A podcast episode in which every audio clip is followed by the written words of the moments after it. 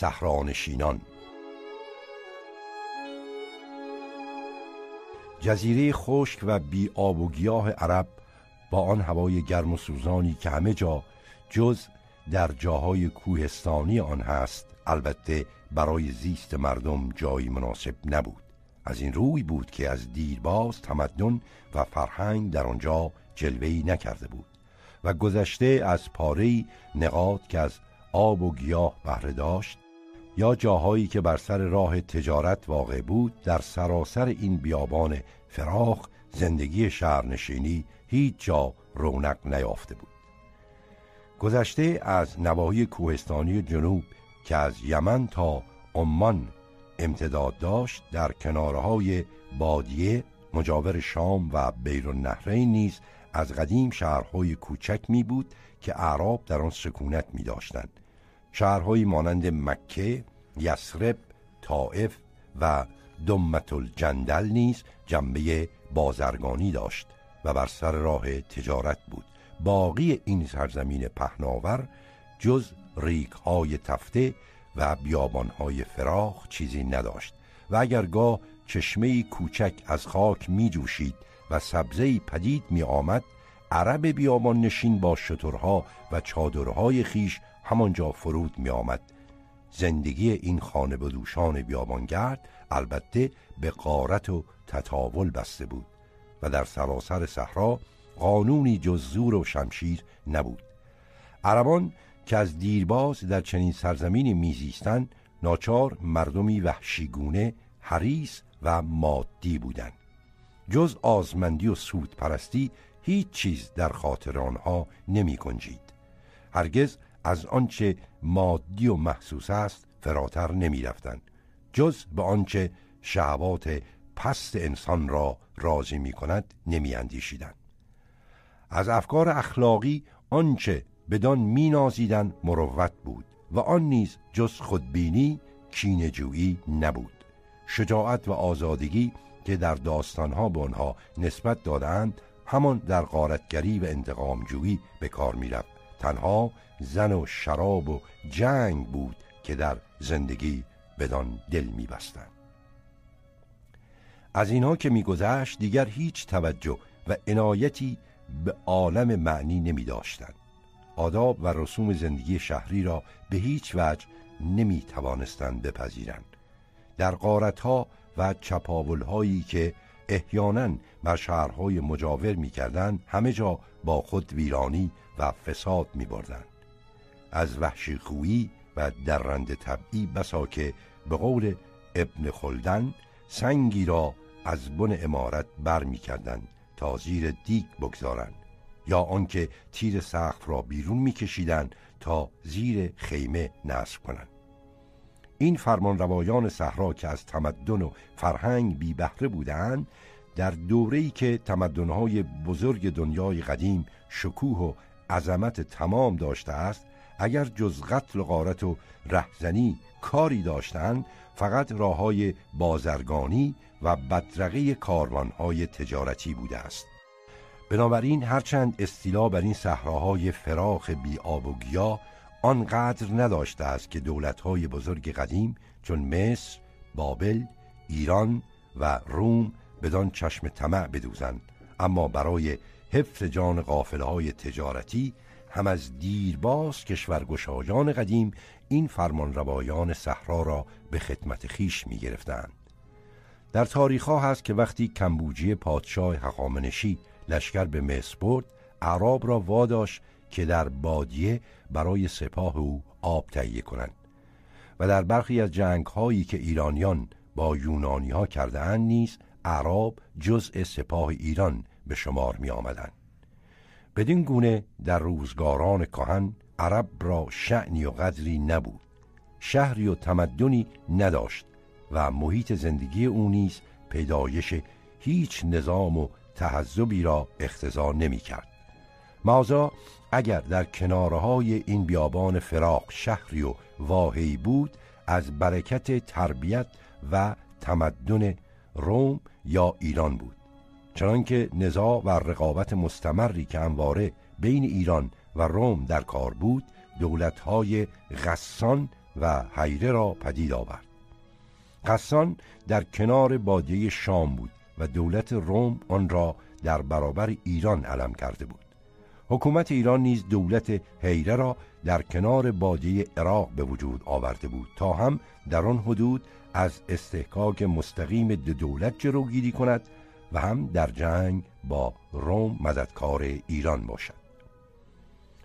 اما نفوذ ایران بر عرب منحصر به امارات حیره نبود.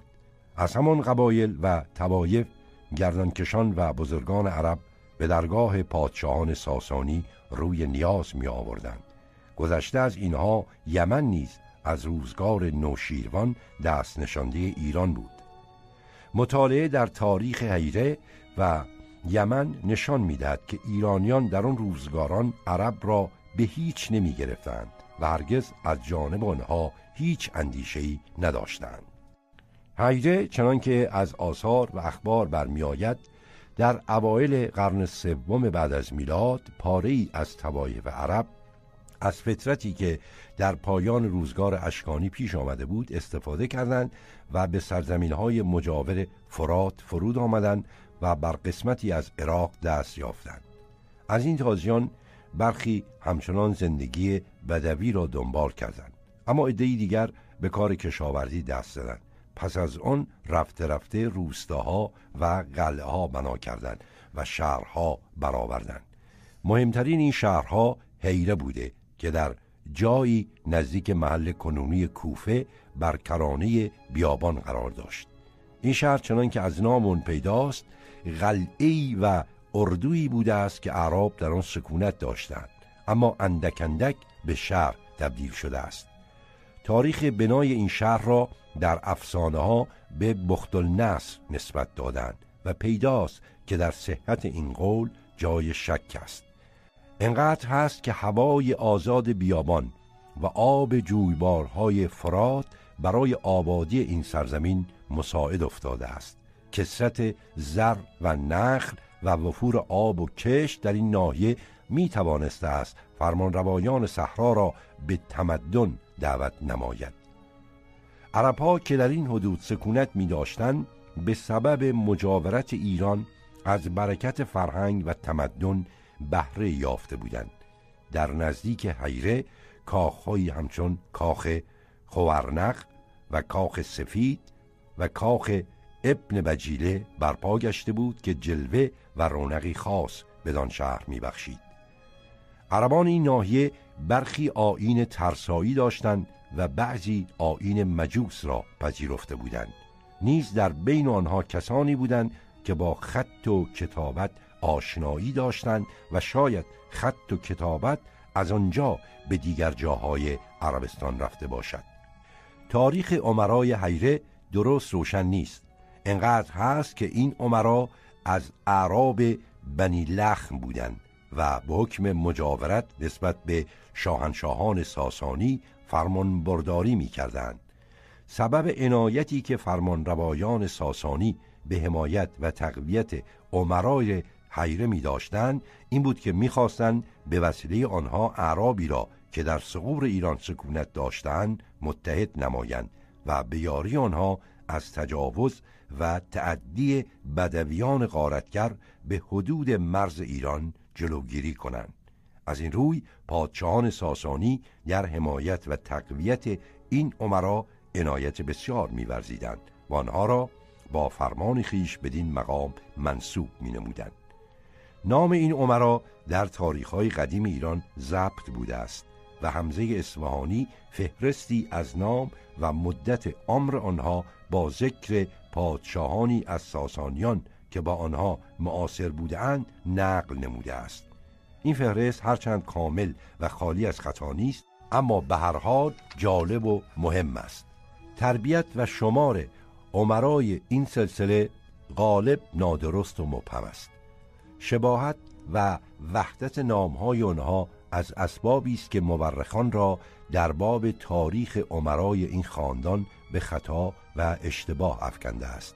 هرچه هست عمرای بزرگ این دیار در دوره ساسانی بیشتر از خاندان لخم بودند و همه از شاهنشاهان ایران فرمان می بردن.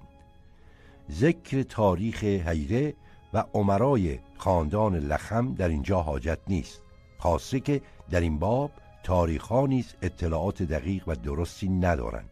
با این همه اشاره کوتاه به امارات این خاندان تا اندازه وضع تمدن و حکومت اعراب مجاور این ناحیه را به دست می‌دهد.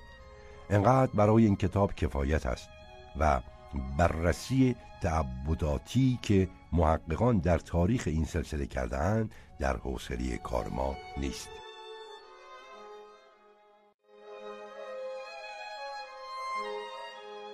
پیام محمد در آن هنگام که اهریمن نفاق و شقاق کشور ساسانیان را به ورطه مرگ و نیستی میکشانید سروش خدایی بیابان نوردان عرب را از جاده کفر و نفاق به راه هدایت و نجات می‌خواند. عرب که حتی خود نیز خیشتن را پست و وحشی می‌خواند در زیر لوای دینی که محمد آورده بود در راه وحدت و عظمت گام می‌زد. پیام تازه‌ای که محمد خود را حامل آن می‌دانست همه جهان را به برابری و نیکی و برادری می‌خواند و از شرک و نفاق جور و بیداد نهی می‌کرد.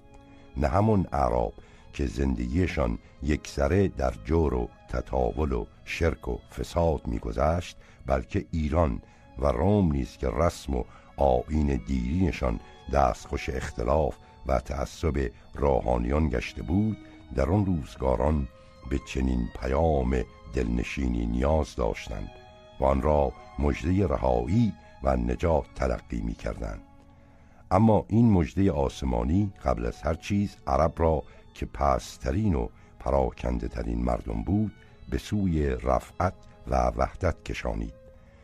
درست است که محمد حتی پیش از آن که مکه و طائف را فتح کند و تمام اعراب را در زیر لوای خیش درآورد به پرویز و هرقل نامه نوشت و آنها را به آین خیش خواند. اما در آن هنگام بر وی روشن بود که راه وی راه کامیابی و راه یکرنگی است. در این نامه که به سال ششم یا هفتم هجری نزد پرویز فرستاد او را به آین خیش خواند و هم بیم داد که اگر آین خدا را نپذیرد با او به جنگ برخواهد خواست. گفتند که پرویز از خشم و نخوت نامه پیغمبر را پاره کرد و به بازان فرماندار یمن نامه نوشت که این عرب را بند برنهد و نزد او فرستد. خشم پرویز از این بود که این مرد تازی با اینکه از بندگان اوست چگونه جسارت کرده است و به او پیغام و نامه چنین نوشته است. پرویز نمی‌دانست که آین این عرب جهان را می‌گیرد و رسم مخلو پرستی را بر می و ملک و دولت او نیست تا چند سال بعد به کلی از هم می گسلد و پاره پاره می کند چنین واقعی اتفاق افتاد. و فرمان روایان صحراها شهرها و کاخهای عظیم کشور خسروان را به زیر نگین خیش درآوردند.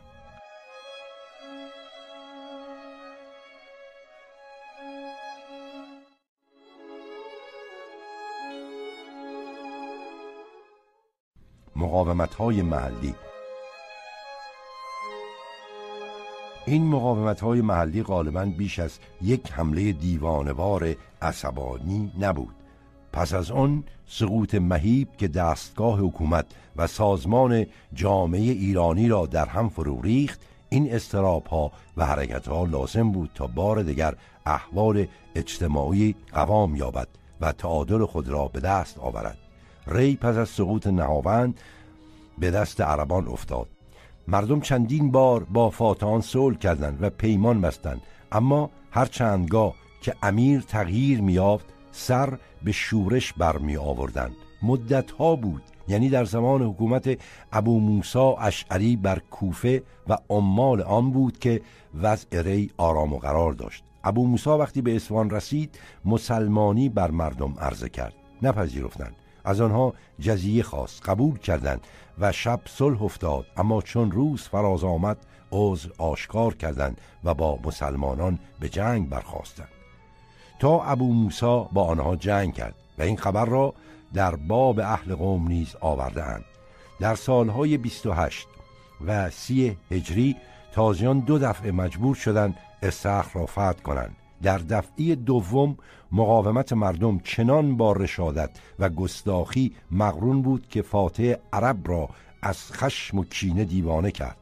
نوشتند که چون عبدالله ابن عامر فاتح مزبور از پیمان شکستن مردم استخر آگاه شد و دانست که مردم بر ضد عربان به شورش برخواستند و عامل وی را کشتهاند سوگند خورد که چنان بکشد از مردم استخر که خون براند.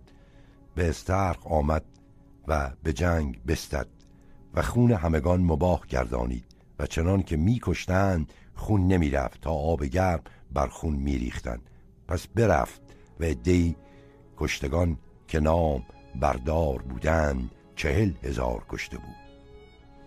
بیرون از مجهولان مقاومت های مردم دلاور ایران با چنین قصاوت و جنایتی در هم شکسته می‌شد اما این سخت کشی ها هرگز نمی توانست اراده و روح آن عده معدودی را که در راه دفاع از یار و دیار خیش خون و عمر و زندگی خود را نثار می کردن یک سر خفه و تباه کند. از این رو همه جا هر جا که ممکن بود ناراضیان در برابر فاتحان در ایستادند. هر شهر که یک بار اسلام آورده بود و تسلیم شده بود وقتی ناراضیان در آن شهر دوباره مجال سرکشی میافتند در شکستن پیمانی که با عربان بسته بودند دیگر لحظه تردید و درنگ نمی‌کرد. در تاریخ فتوح اسلام در ایران مکرر به این گونه صحنه ها می‌توان برخورد. در سال سیوم هجری مردم خراسان که قبول اسلام کرده بودند مرتد شدند و عثمان خلیفه مسلمانان عبدالله ابن عامر و سعد ابن آس را فرمان داد که آنان را سرکوب نمایند. و برای دوم بار عربان مجبور شدند گرگان تبرستان و تیمشه را فتح کنند. سیستان در روزگار خلافت عثمان فتح شد. اما وقتی خبر قتل عثمان آنجا رسید مردم گستاخ شدند و کسی را که از جانب عربان بر آنجا حکومت می‌کرد از سیستان براندند. مرزبان آذربایجان که در اردبیل مقر داشت با عربان سخت جنگید و پس از جنگ های خونین با حزیقت البلیمان بر 600 هزار درم صلح کرد. اما وقتی عمر خلیفه دوم حذیفه را از آذربایجان باز خواند و دیگری را به جای او گماشت مردم آذربایجان بار دیگر بهانه‌ای برای شورش و سرکشی به دست آوردند. این شورش ها و مقاومت ها برای بازگشت دولت ساسانیان نبود. برای آن بود که مردم برمان سر فرو نیاورند و جزیه سنگین را که بر آنها تحمیل می‌شد نپذیرند. این پرخاشجویی با عرب نه فقط در کسانی که در شهرهای ایران مانده بودند به شدت وجود داشت در کسانی نیست که به میان اعراب و در عراق و حجاز بودند مدتها باقی بود. قتل عمر توطعه قتل عمر که بعضی از ایرانیان ساکن مدینه در آن دستن در کار بودند گواه این دعوی است.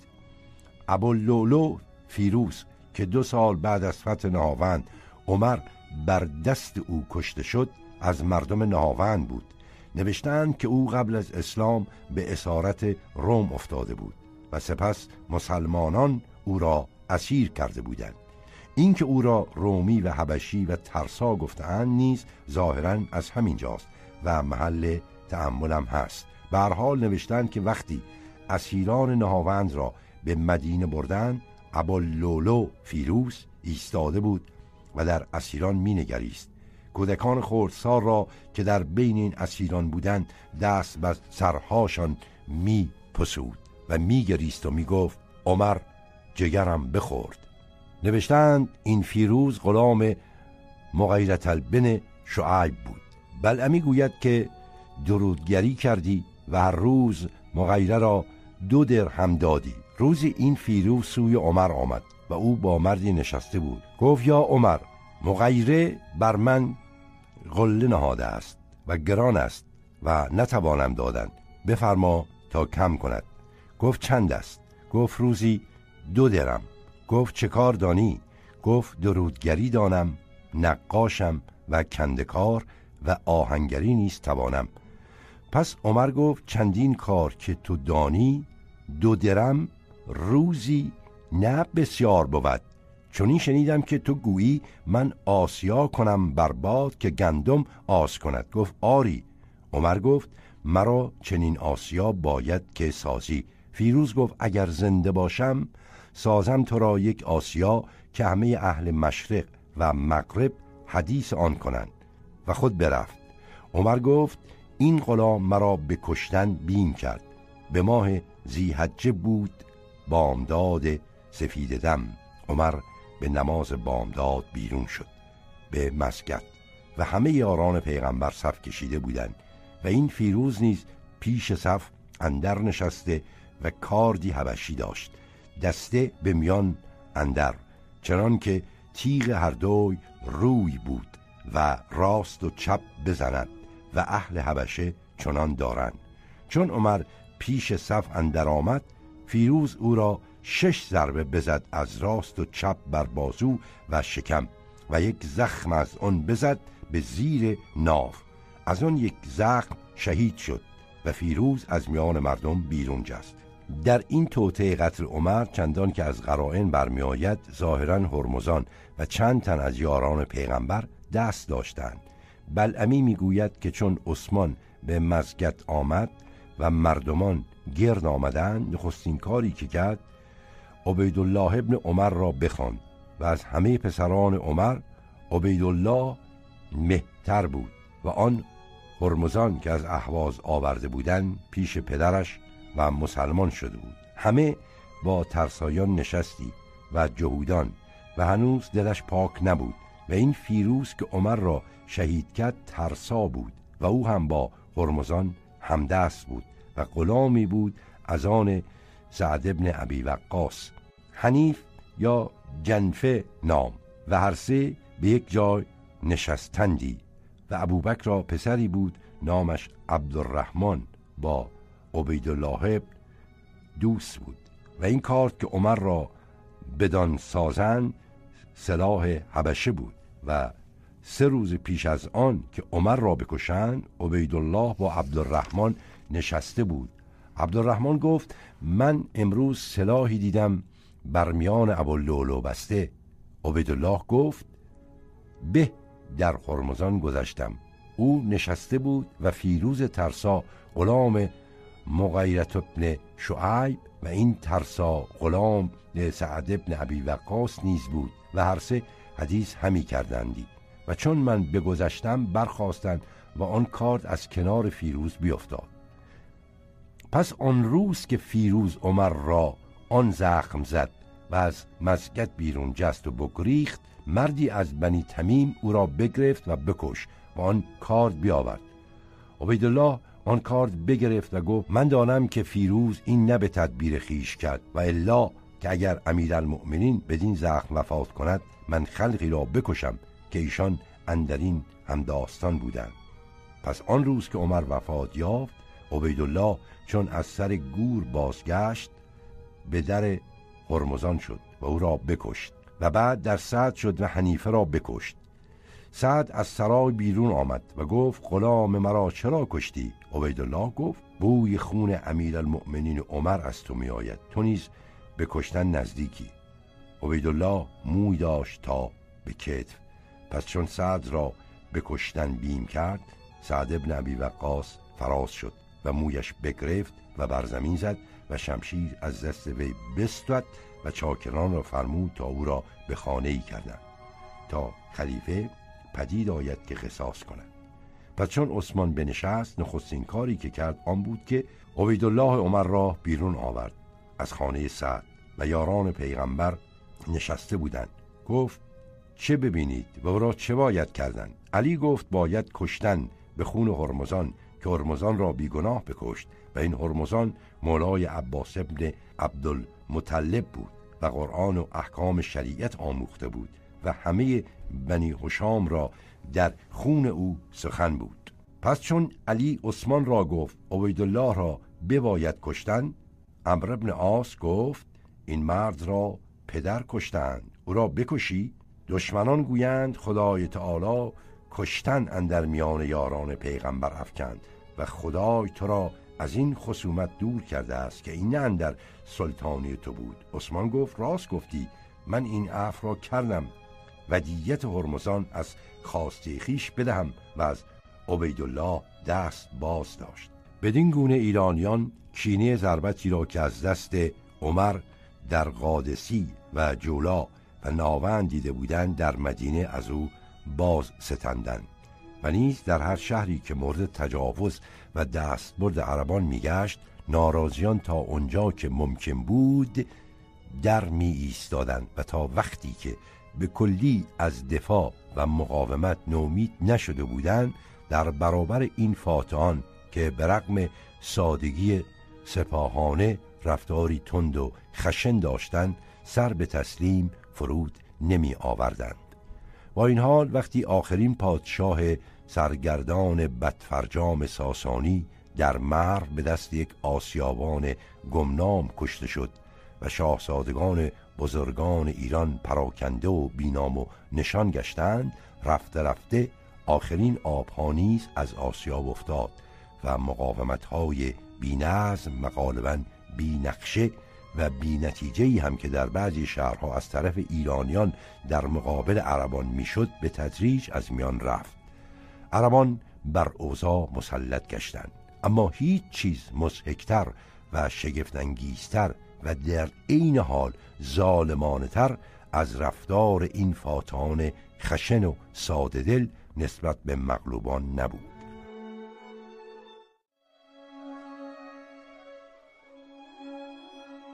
پیام تازه زبان تازی پیش از آن زبان مردم نیمه وحشی محسوب می‌شد و لطف و ظرافتی نداشت. با این همه وقتی بانگ قرآن و ازان در فضای ملک ایران پیچید زبان پهلوی در برابر آن فرو ماند و به خاموشی گرایید. آنچه در این حادثه زبان ایرانیان را بندآورد سادگی و عظمت پیام تازه بود. و این پیام تازه قرآن بود که سخنوران عرب را از اعجاز بیان و عمق معنی خیش به سکوت افکنده بود. پس چه عجب؟ که این پیام شگفتانگیز تازه در ایران نیز زبان سخنوران را فرو بندد و خردها را به حیرت اندازد. حقیقت این است که از ایرانیان آنها که دین را به تیب خاطر خیش پذیرفته بودند شور و شوق بی حدی که در این دین مسلمانی تازه میافتند چنان آنها را محو و بیخود می ساخت که به شاعری و سخنگویی وقت خیش به طرف نمی آوردند علل خصوص که این پیام آسمانی نیز شعر و شاعری را ستوده نمی داشت و بسیاری از شاعران را در شمار گمراهان و زیانکاران می شناخت. آن کسان نیز که از دین عرب و از حکومت او دلخوش نبودند چندان عهد و پیمان در زمه داشتند که نمی توانستند لب به سخن بکشایند و شکایتی یا اعتراضی کنند. از این روز که در طی دو قرن سکوتی سخت ممتد و حراسانگیز بر سراسر تاریخ و زبان ایران سایف کنده است. و در تمام آن مدت جز فریادهای کوتاه و وحشتالود اما بریده و بیدوام از هیچ لبی بیرون نتراویده بود. و زبان فارسی که در عهد خسروان از شیرینی و شیوایی سرشار بوده است در سراسر این دو قرن چون زبان گنگان ناشناس و بی اثر مانده است و مدتی دراز گذشته است تا ایرانی قفل خموشی را شکسته است و لب به سخن گشوده است.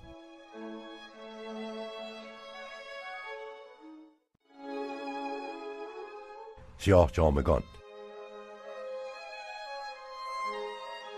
و ابو مسلم یاران خیش را بفرمود تا سیاه پوشیدن و نامه نوشت به شهرهای خراسان که جامعه سیاه پوشید که ما سیاه پوشیده ایم و نزدیک زایل شدن ملک بنی امیه است و مردمان نسا و باورود و مرولرود و طالقان همه جا سیاه کردند به فرمان ابو مسلم.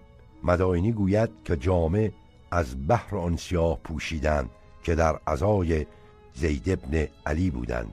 و پسر شهیا و خبر درست اندرین آن است که بنی امیه جامعه سبز پوشیدندی و رایت سبز داشتندی و ابو مسلم خواست که این رسم بگرداند. پس به خانه اندر غلامی را بفرمود که از هر رنگی جامه بپوشد و امامه بر سر اندر بست. پس آخر سیاه پوشید و امامه سیاه بر سر بست. بو مسلم گفت هیچ رنگی به هیبتتر از سیاه نیست. پس مردمان را فرمود که جامعه ها و علم ها سیاه کردند.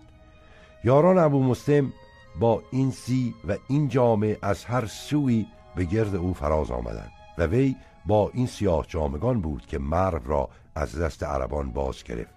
سپاه او همه جا سیاه برتن داشتند و چوب دستی سیاه به دست گرفته بودند که کافور کوب می‌گفتند و و خرف ترکن مجوسان را با نسبتی که در دفع گزند عربان داشت به خاطر می آورد این سیاه جامگان بعضی اسب داشتند و بعضی دیگر بر خر نشسته بودند و بر خران خیش بانگ می‌زدند و مروان خطاب می‌کردند. آخر مروان ابن محمد که خلیفه دمشق بود همار لقب داشت. بدین گونه ابو مسلم با سپاهی چنین دلاور گستاخ دست از جان شسته با پیروزی به مرو آمد و اعراب که خود سرگرم ستیزهای بیفرجام خیش بودند با او بر نیامدند. از آنجا سپاه او اندک اندک به همه جا پراکنده گشت و مروانیان را در همه جا دنبال کرد. سیاه جامگان ابو مسلم سپس راه عراق را پیش گرفتند. سرانجام با وجود مقاومت مروانیان کوفه تسلیم شد و به خلافت بر ابوالعباس صفاک که نخستین خلیفه عباسی بود سلام کرد.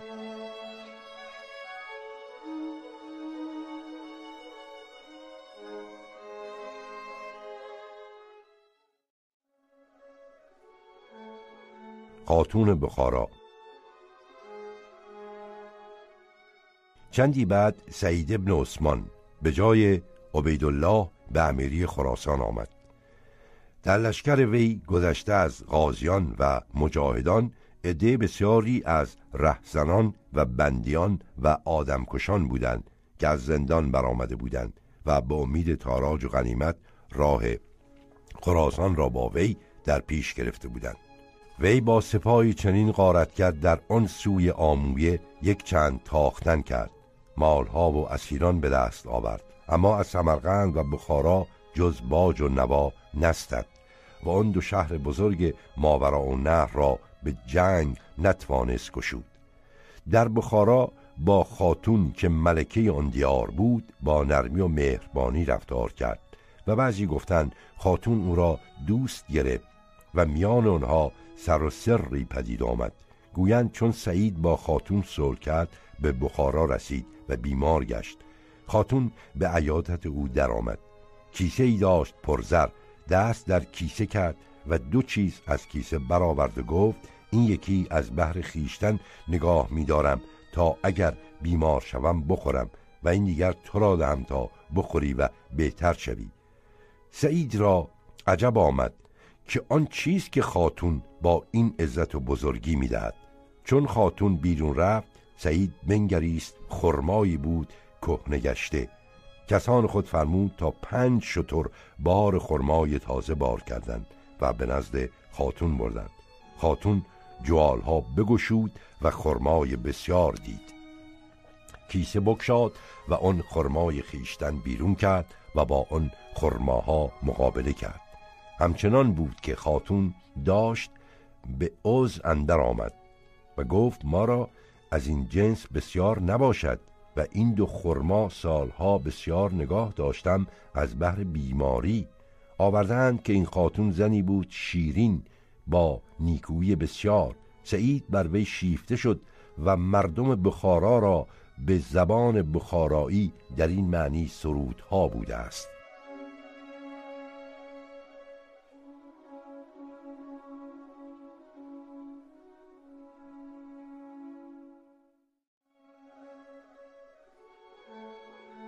شهر هزار و یک شب.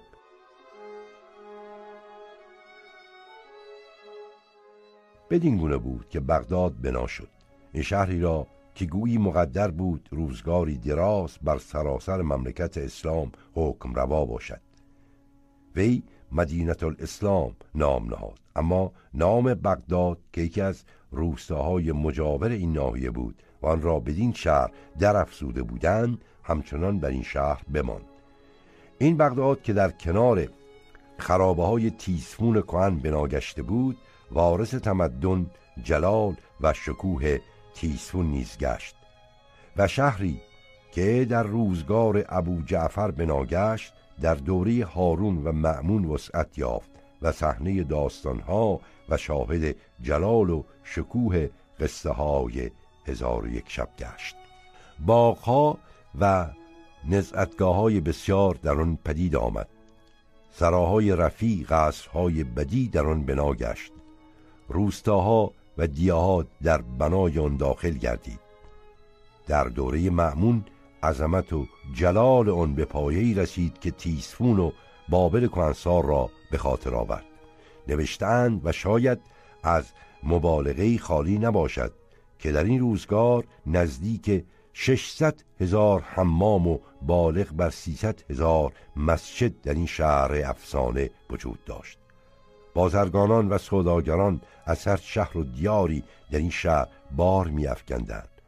کاروانسراهای آن همواره از بازرگانان و جهانگردان هر دیاری آکنده بود. دربار هارون عظمت و جلالی افسانه آسا داشت. از همه جا نمایندگان و فرستادگان ملوک جهان بدین دربار با شکوه می آمدن.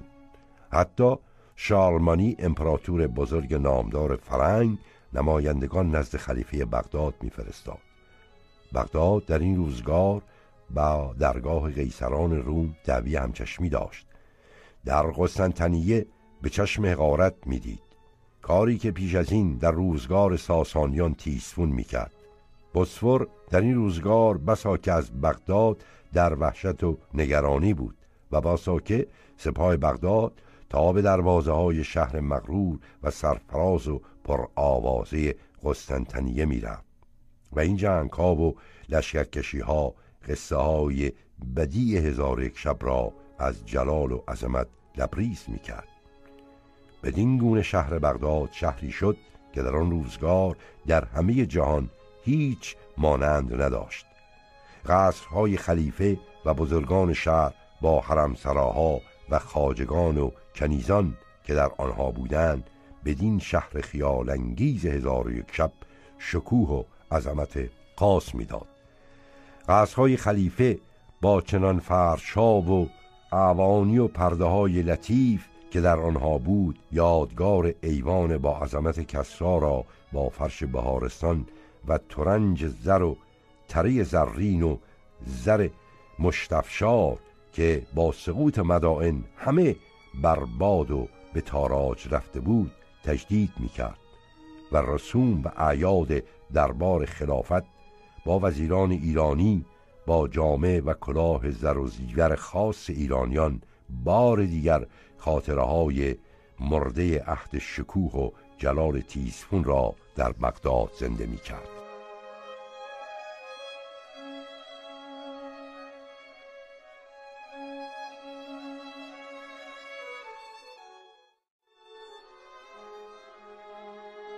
خرمدینان اما در آذربایجان وضع دیگرگونه بود. جاودان ابن سهل و بابک آین خرمدینان را تازه کرده بودند و این شورش خرمدینان در آنجا نه فقط دین تازیان و دستگاه خلفا را تهدید می کرد بلکه برای شاهزادگان و امیران ایرانی نیز که همواره به بهانه دین زرتشت مردم را بر ضد عربان و به نفع خیش فراز می آوردند خطر بزرگی بود. این آین خرمی که ظاهرا بازمانده دین مزدک بود و هنوز در گرگان و دیلم و آذربایجان و ارمنستان و همدان دینور و ری و اصفهان عده بسیاری از پیروان آن وجود داشتند با اندیشه دهقانزادگان و امیرزادگان جهانجویی که خواب احیای دولت ساسانیان را می‌دیدند سازگار نبود. بدین جهت بود که اشراف و بزرگان ایرانی نیز در خفه کردن و فرو نشاندن این نهضت با خلیفه تازیان همداستان بودند. چنان که برای مبارزه با این خطر این ایرانیان که خود از تازیان نفرت شدید داشتند در دوستی با دشمنان دیرین خیش نیز لحظه تردید نکردند. عبس نیست که افشین شاهزاده عشر سنه فرمان خلیفه را در قهر و قلع خرمدینان به جان پذیره آمد و هم بدین جهت بود که از شاه زادگان تبرستان جز مازیار کسی به یاری بابک بر نخواست و او نیز جز وعده و نوید یاری دیگری از بابک نکرد. مدتها بود که خرمدینان بر ضد تازیان برخواسته بودند.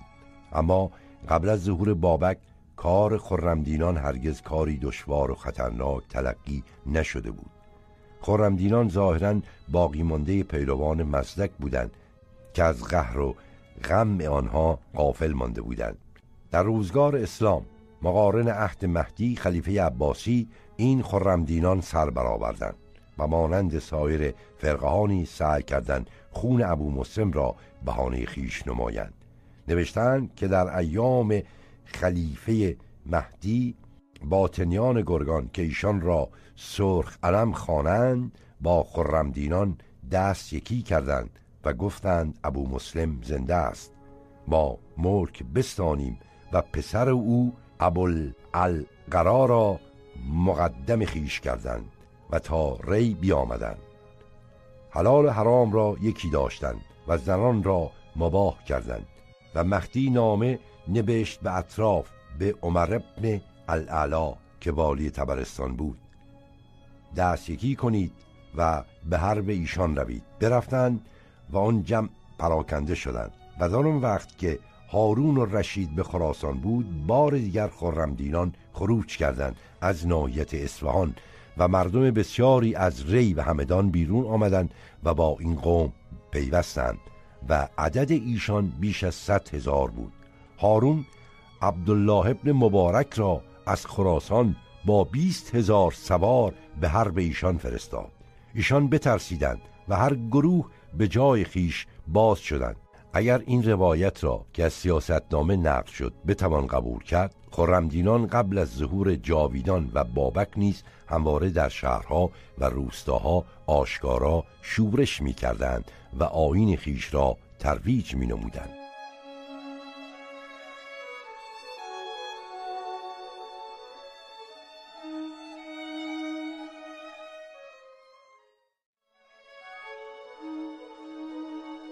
سقوط افشین. بدین جهت قبل از ورود مازیار به سامرا افشین نیز که مورد تهمت و بدگمانی واقع شده بود بازداشت شد و دشمنانش توانستند او را از میان بردارند و هلاک کنند. بدین گونه چند روزی پیش از آن که مازیار را به سامرا آورند افشین را توقیف کردند. کسی که از دین و دوستی و آزادگی حتی از زادبود نیاکان خیش در راه خلیفه گذشته بود اکنون در وضعی قرار گرفته بود که میبایست به خلیفه یعنی به آرزوها و امیدهایی که سالها در دل پرورد خیانت کند. برای افشین که سرزمین پدران خود را با پدر و برادر به خلیفه تسلیم کرده بود و بابک و مازیار را به خاطر رضای خلیفه خائنانه به سوی دار کشانیده بود خلیفه تنها تکگاه استواری بود که وی می توانست امیدهای فریبنده و گذرنده خود را به دو ببندد. اما حوادث امیدهای او را نقش بر آب کرده بود. اسیان مکجور که به دستور او و برای فریب و اخفال خلیفه تهیه شده بود با کوشش ها و دلاوری های ترکان معتصم سرکوب گشته بود. قیام مازیار که افشین با نویدها و وعده های امید بخش آن را تایید و تشویق می کرد به دست تاهریان دشمنان افشین فرو نشسته بود. در دستگاه خلافت نیز همه چیز به زیان او میگردید. سرداران ترک مانند اشناس و ایتاق رفته رفته از او پیشی میافتادند و در خلیفه نفوذ و تأثیر بیشتری میافتند احمد ابن ابی دواد و کسان ابیدلف هر روز ذهن خلیفه را نسبت به این سردار خودخواه جو تیرهتر و بدبینتر می کردن. یاران عبدالله تاهر نیز برای برانداختن این دشمن دیرین از هیچ گونه کوششی دریغ نداشتند. بدین گونه وضع دربار خلافت به زیان او آشکارا تغییر یافته بود. ترس و بدگمانی در روح او خشم و نومیدی برمیانگیخت و خلیفه نیز در حق این دوست و خدمتگزار خیش بدبین گشته بود. چاره ای نبود. افشین آشکارا می‌دید که رأی معتصم در حق او دگرگون گشته است. می‌دانست که نفوذ و قدرت رقیبان و دشمنانش دیگر پس از این به او مجال خودنمایی نخواهد داد. می‌فهمید که با این همه توته و رقابت دیگر در دربار خلیفه برای او جای امنی نخواهد بود. ترسید و در صدد برآمد که خود را از محیط طوفان دور کند. چاره جز فرار نداشت. در جستجوی فرار نخست مشکهایی بسیار آماده کرد تا با آنها از آب بگذرد. لازم بود معتصم و کسانش را سرگرم و مشغول دارد تا با این مشکها بتواند از آب بگذرد و راه موسل را در پیش گیرد. آنگاه زاب را گزاره کند و از راه ارمن به بلاد خزر رود. شاید از این راه می توانست هم خود را از خطر برهاند و هم بر سرزمین نیاکان خیش که روزی در طمع کسب جاه و مال استقلال آن را از دست داده بود دیگر باره دست یابد. مال و خواسته های بسیاری نیز که برای به دست آوردن ولایت لازم بود از پیش نزد کسان خود فرستاده بود. اما این کار در گره حوادث بود و از غذا حوادثی که مساعد این کار باشد رخ نداد. از این رو افشین نتوانست با این نقش خود را آسوده از محیط خطر برهاند و ناچار شد چاره خطرناکتری بیندیشد. این دفعه زهر جانگزا آماده کرد و بران شد که خوردنی بسازد و معتصم را با یارانش بخواند و زهر بخوراند. مگر بدین وسیله خود را از خطری که بر فراز سرش در پرواز است برهاند؟ اندیشیده بود که اگر خلیفه خود دعوت او را اجابت نکند باری از او دستوری گیرد که اشناس و ایخاک و دیگر ترکان خلیفه را بخواند. پس آنان را تعام دهد و زهر چشاند تا چون از خانه او به خانه خیش بازگردند هلاک شوند و نتوانند او را دنبال کنند. به روایتی دیگر می‌خواست خلیفه و سردارانش را به خانه خیش بخواند و همه را همانجا بکشد. آنگاه چون شب آغاز شد از شهر بیرون آید و با آن مشکا از رود بگذرد. اگر این نقشه انجام می‌شد شاید می توانست از راه خزر به اشرسنه برود و مردم خزر را بر مسلمانان بشوراند و فتنه و تقیانی بر ضد خلیفه پدید آورد. اما این توطعه نیز در نگرفت و خدعه امیرزاده اشرسنه آشکار گشت.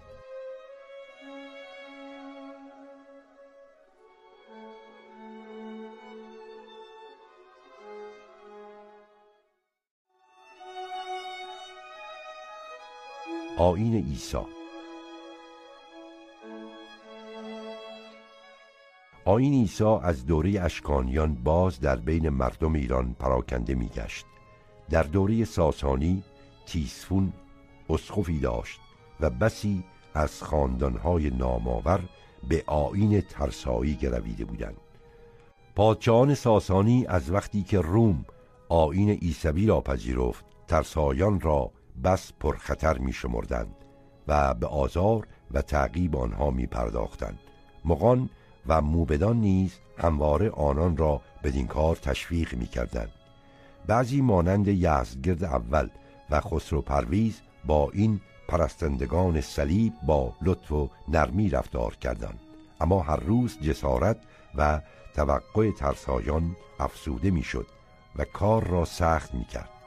در دوره یزدگرد یک بار کشیشی نامش هاشو در شهر هورمزد اردشیر خوزستان آتشکده ای را که در مجاورت کلیسا بود منهدم کرد. پیداست که این گستاخی تا چه حد سبب خشم موبدان و بزرگان میگشت. بار دیگر در ری نرسینام ترسایی در آتشکده ای رفت و آتش را خاموش کرد. آنجا را نمازخانه ترسایان نمود و به عبادت ایستاد. این کار نیز از اسبابی بود که یزدگرد را از مهر و علاقی که نسبت به ترسایان میورزید پشیمان می‌کرد. در معخذ سریانی و رومی داستانهایی است که از فشار و آزار نسبت به ترسایان ایران حکایت می کند از همان معخذ این نکته نیز برمیآید که آین ترسا در آن روزگاران در ایران انتشاری داشته است. حتی سختگیری های موبدان مانع از انتشار سریع آن در بین طبقات مختلف مردم نبوده است.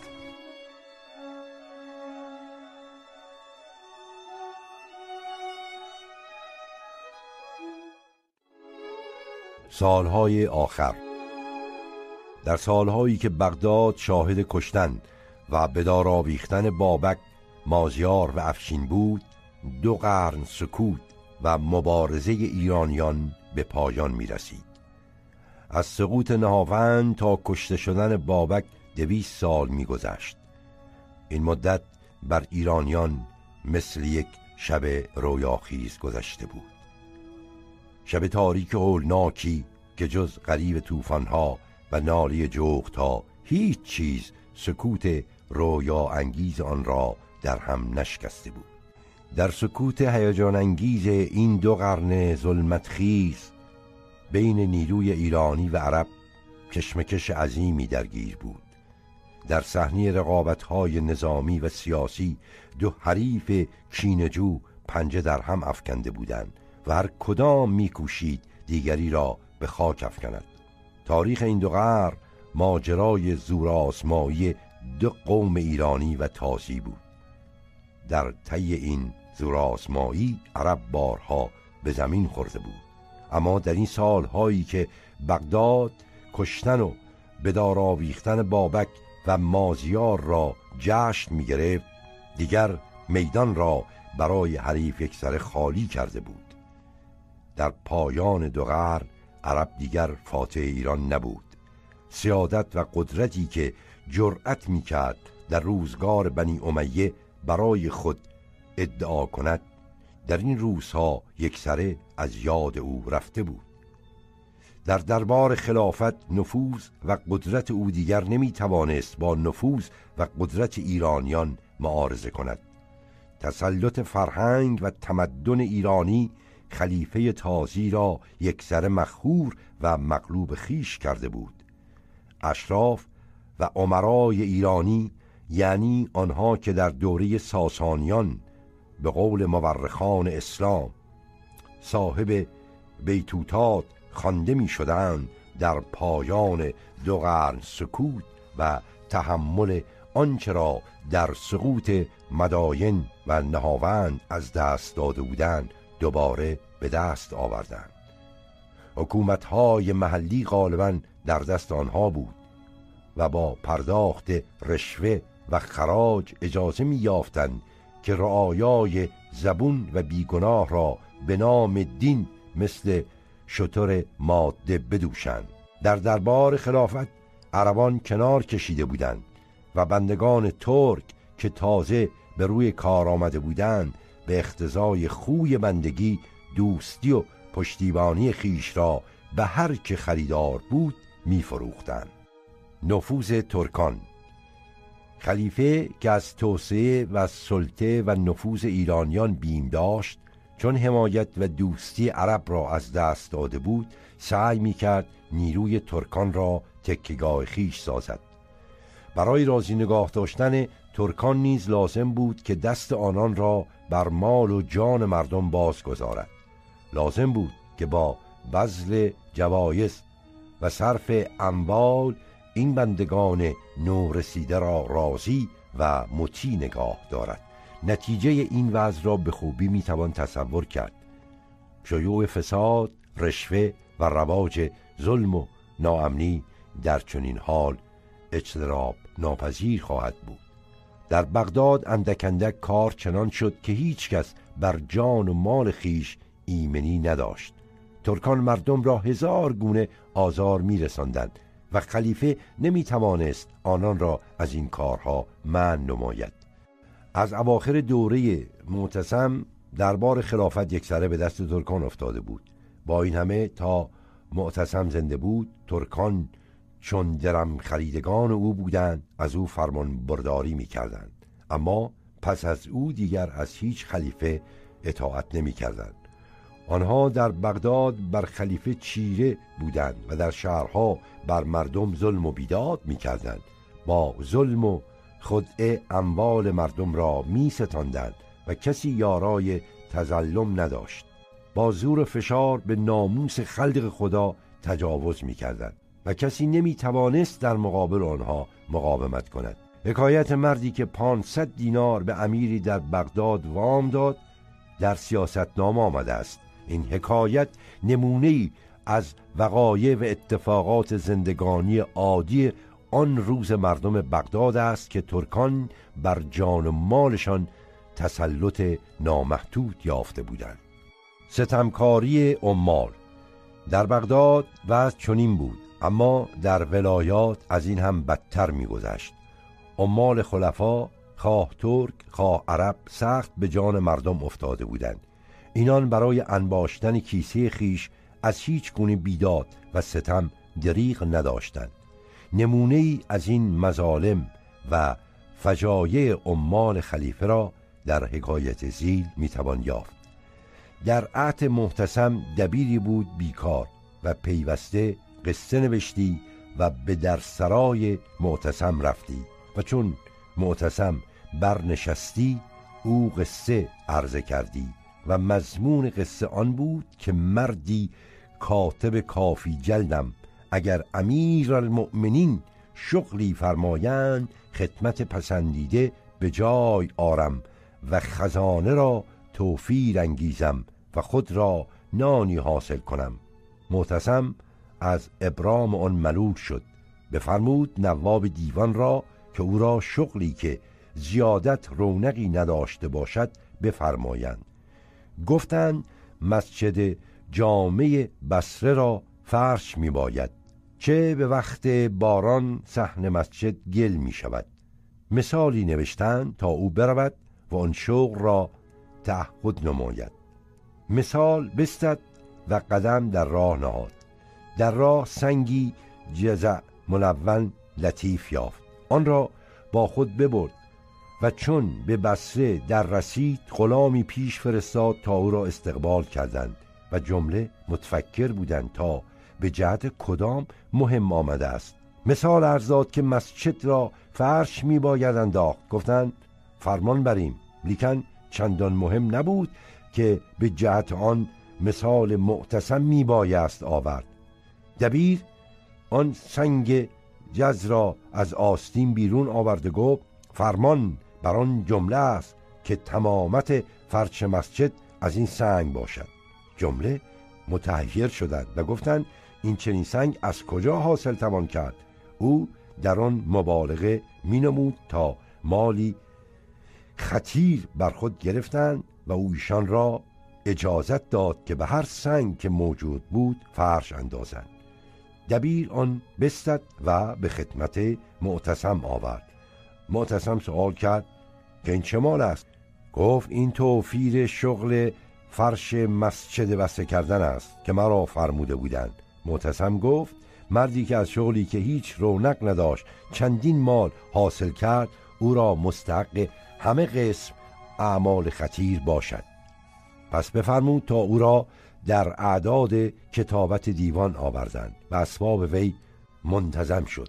وقتی خلیفه این اچاف ها را با جا و مقام پاداش می‌داد پیداست که عمال برای جلب رضای او در ولایات چه آتشی بر افروختند بدین گونه آمنان برای آنکه خزانه سلطان را توفیری حاصل آید و خیشتن از آن میان نیز بهره ببرند در حق رعایا از هیچ گونه ستم و بیدادی دریغ نمیورزیدند.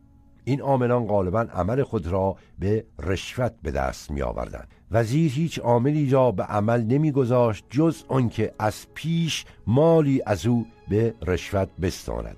و این رشوه را مرافق الوزرا میخواندند.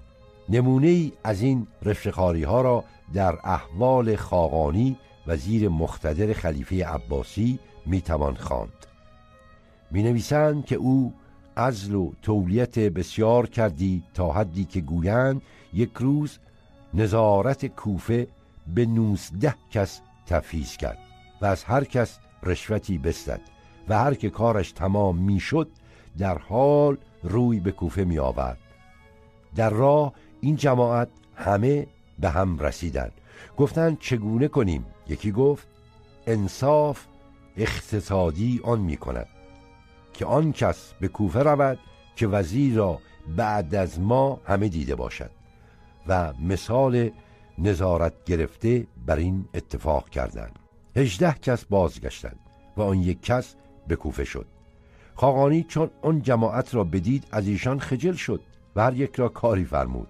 وقتی در دوره مختدر که قدرت و نفوذ خلفا بر اثر محدود شدن قلمروی حکومت بسیار کاستی پذیرفته بود وزیری برای شغل نظارت کوفه بدین گونه رشوه می ستاند پیداست که در دوران رشید و معمون و معتصم بزرا تا چه حد می توانستند افراد کنند. هنگامی که عاملی یا ناظری از عهده وجوهی که به عنوان مرافق میبایست به وزیر تقدیم کند بر نمی آمد قسمتی از آن را به نقد می پرداخت و باقی را زامن می کرد که طی مدتی معین یا نامعین بپردازد. غالبا خلفا نیز از این امر واقف بودند و آن را کار ناپسند و ظالمانه نمی‌دانستند.